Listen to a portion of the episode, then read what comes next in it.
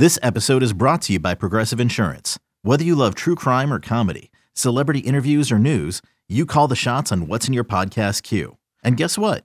Now you can call them on your auto insurance too with the Name Your Price tool from Progressive.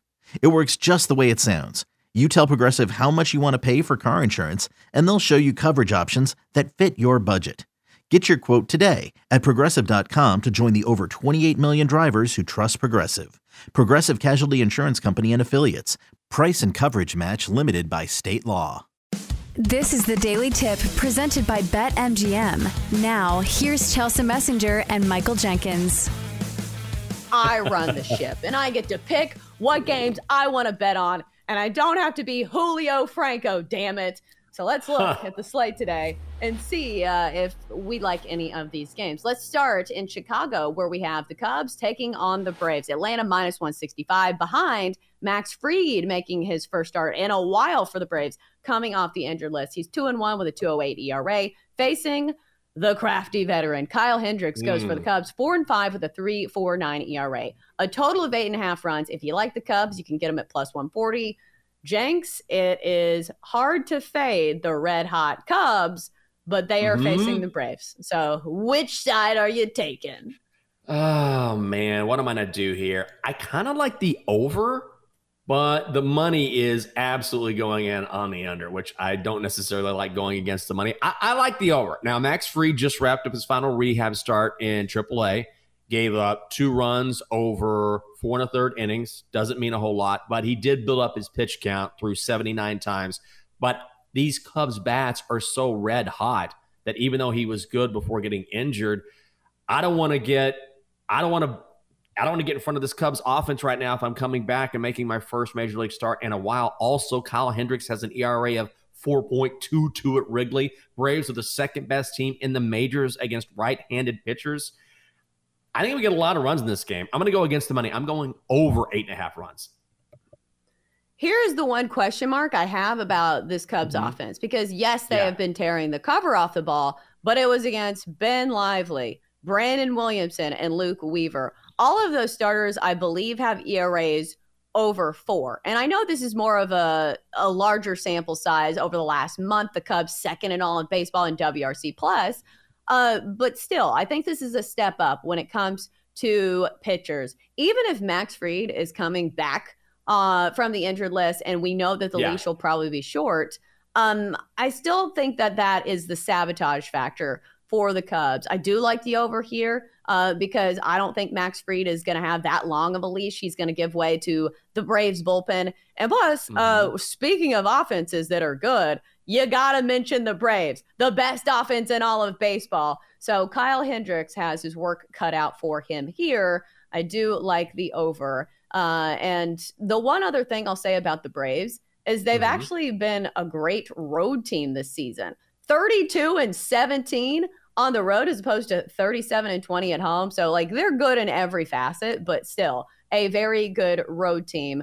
Uh, and also good as favorites. 31 uh, 61 and 32 this year. So the trends point to the braves but i'm not sure if i like the juice. So i do like the over quite a bit. Uh, let's go to the bronx. We have the yankees and the astros squaring off. Houston minus 145 new york plus 120 total of nine runs hunter brown goes for the stros he's 7 and 7 with a 412 era facing luis severino who's 2 and 5 with a 749 era jenks I wanted to believe in the Astros last night, and they lost 4 mm-hmm. to three to these Yankees. So I think this is a stay away from me. I feel like the Astros should be better than like some of these scores that they're putting up, but it feels yeah. like a team in the daily sense of bed betting that I don't really want to trust just yet. Like I want to trust him in the postseason, but right yeah. now I feel like I don't know what is it about the Astros that they just don't feel that trustworthy.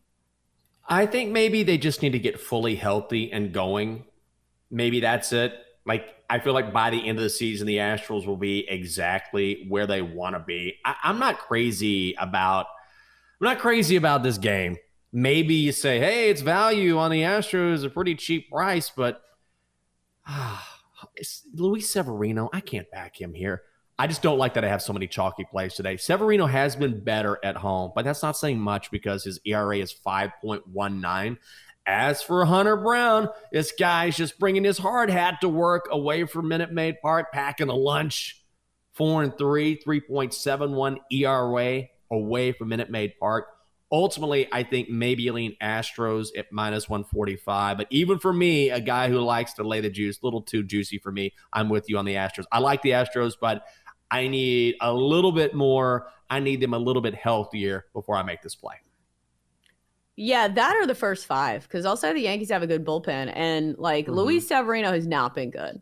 Like when you have an ERA of seven, like things ain't going that great for you. So maybe if it was another starter for the Yankees, I would consider the Yankees here, or also the under because that's another trend that's been hot for the Yankees is their home unders. But I'm not playing an under on a starting pitcher that has an ERA of seven. That is your square mm-hmm. sabotage factor. But at home this season, the Yankees over under record 25, 33, and two. So 33 of those games hitting the under because the offense has been pretty feast or famine. Let's go to yeah. San Diego. We have an NL West matchup between the Dodgers and the Padres.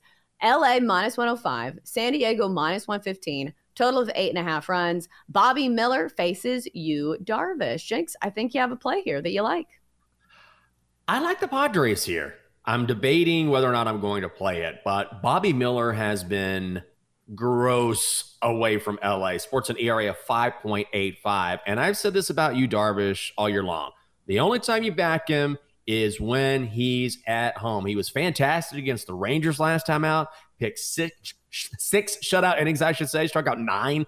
And we know the Dodgers, Bobby Miller, bad on the mound away from home, and also things can get dicey with their bullpen. I think you go Padres money line minus 115 here. this is a tough one because it's hard to count out the Dodgers, obviously. And as underdogs this year, they actually have a winning record. Like it's been a small yeah. sample size, but they're eight and seven as underdogs this year. And San Diego, we kind of pinpoint teams that are quote unquote untrustworthy. And I think it's when teams are favorites and they don't win those games. Because as favorites this year, San Diego is just 44 and 37. But you mentioned the pitching matchup. And I think that is the key to this one because Bobby Miller is not one of the guys in the rotation that I feel like you can trust. Uh, like you said, it's been a tough go for him on the road. Also, Yu Darvish, I think, is the veteran pitcher here. I'd like to say that the Padres have found mm-hmm. something. Mm-hmm. They've won five of their last six, yeah. but also two of those wins came against Colorado. But sweeping the Rangers, that's a big deal. So maybe the Padres yeah. have finally found their footing. Jenks, I do like the Padres with you. I like it. Yeah, let's go. Let's get a little Padres action. It. Why not?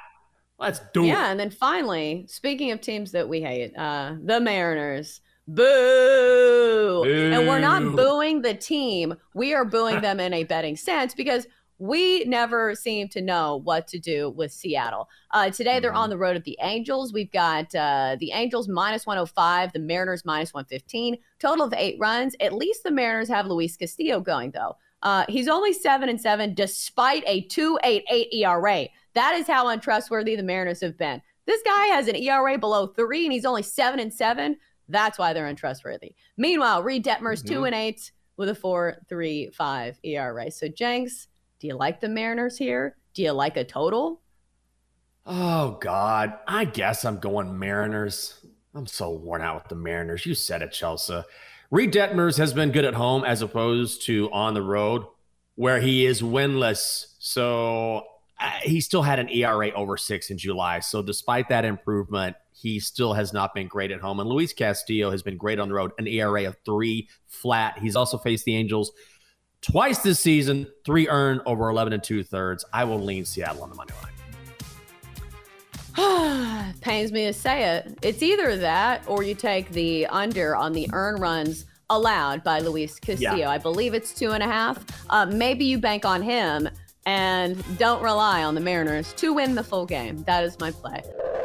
For more, listen to the Daily Tip presented by BetMGM. Weekday mornings from 6 to 9 Eastern on the BetQL network, the Audacy app, or wherever you get your podcasts.